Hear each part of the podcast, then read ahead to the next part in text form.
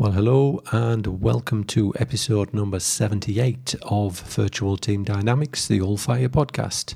My name is Francis Norman. I'm the founder and principal consultant here at Ulfire. At Ulfire, we specialize in helping you get the most from your virtual teams through understanding how your team members communicate and interact. On today's podcast, we're going to be talking about project communications complications, which even saying it is makes your face feel a bit strange. Um, as with all of our podcasts, there's an accompanying article on the Ulfire website, so please do check it out for additional information. And while you're there, of course, feel free sign up for our regular newsletter, and uh, we'll keep you up to date through that on what's going on within Ulfire, and also maybe help you understand how we may be able to help you with your business.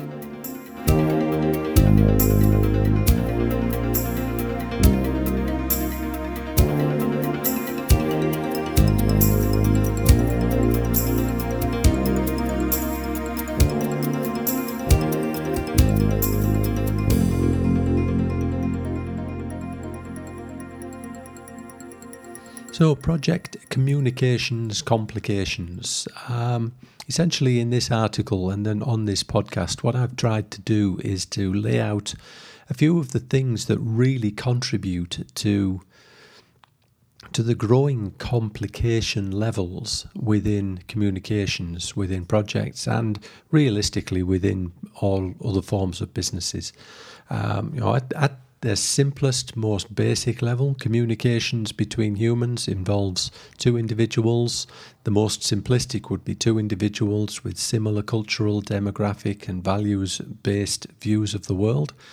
Speak the same language, similar levels of communication skills, talk face to face, and generally understand each other pretty well. So, there isn't a lot of interpretation, there isn't a lot of inferring required.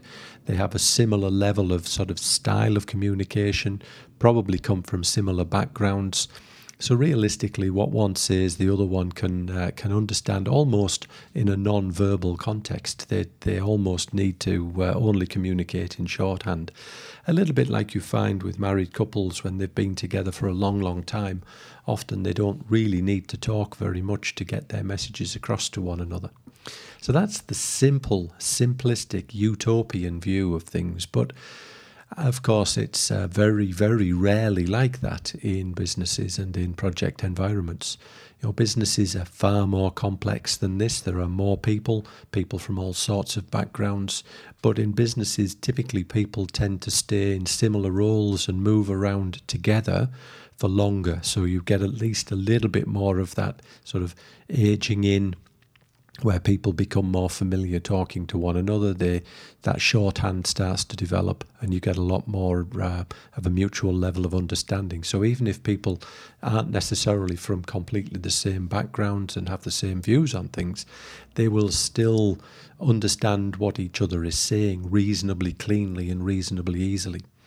Where it can get more complex again is when you get into a project environment, particularly in the early days of a project or in a project which is fast moving and where the teams are very fluid and very dynamic. You'll suddenly find that you've gone from small numbers of people who are similar in their views and in their communication styles and skills to large teams of people where their views, their communication skills, their perspectives on things are very, very divergent. So, to, uh, to, to sort of work through this as a continuum, you will start out simple. Go back to the first analogy two people, same language, same background, similar communication skills, talking face to face you add a few more people, you start to get a bit more of a mix of cultural backgrounds, maybe some linguistic backgrounds. Some of them may not be native speakers in whichever language your business is operating in. Some of their value systems and communication skill levels may vary. Um, you know, you hire people for different roles. Not everybody will have the same skills for their communications. Some will have uh, relatively rudimentary communication skills. Others will have very complex and very complicated communication skills. Um, so you start to very, very quickly grow the numbers of differences between people, and that in itself then starts to grow and expand the number of ways in which you need to manage your communications. Then, as the team becomes virtual, so you start to go from being co located to being multi center. That could be multi center in as much as you could be two different floors of a building two different spaces within a building, even um, even on the same floor. If you're in a multi-story building, you go from that to then multiple centres in a city, multiple cities in a country, multiple countries on a planet, and each time you make this step, the the mix, the heterogeneousness of the people within your team becomes greater. You've got more multicultural engagement in there. You've got people from different linguistic backgrounds. You'll all automatically have people with different ages, almost certainly different genders. You likely have different social status, people born in different places, people educated differently, been through different schools. All of these things add an extra layer, an extra tier, an extra notch of complexity to the communications that you've got going on within your team. And you can see through that that very, very quickly the the actual complexity com- or the complication of the communications increases and increases to a very, very high level. So, when you're into this environment, when you're in this really scattered, really diverse environment where you've got people with all sorts of different expectations and needs for their communications, why do so many businesses and so many projects assume that a single form of communication is then the appropriate way to deal with all of these people?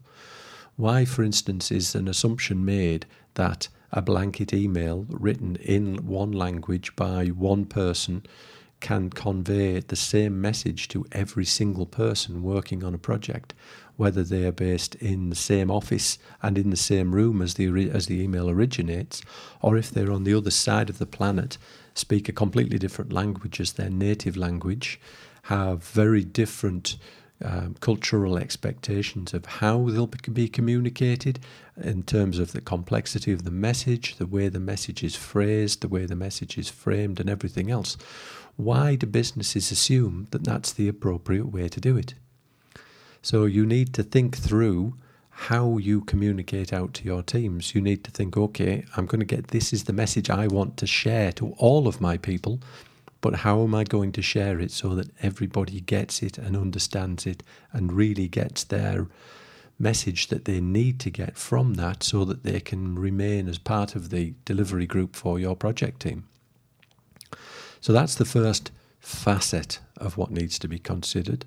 The second one, then, expanding on from that, really is okay. So you you recognise that your people need a different mode of communication when you're communicating to them.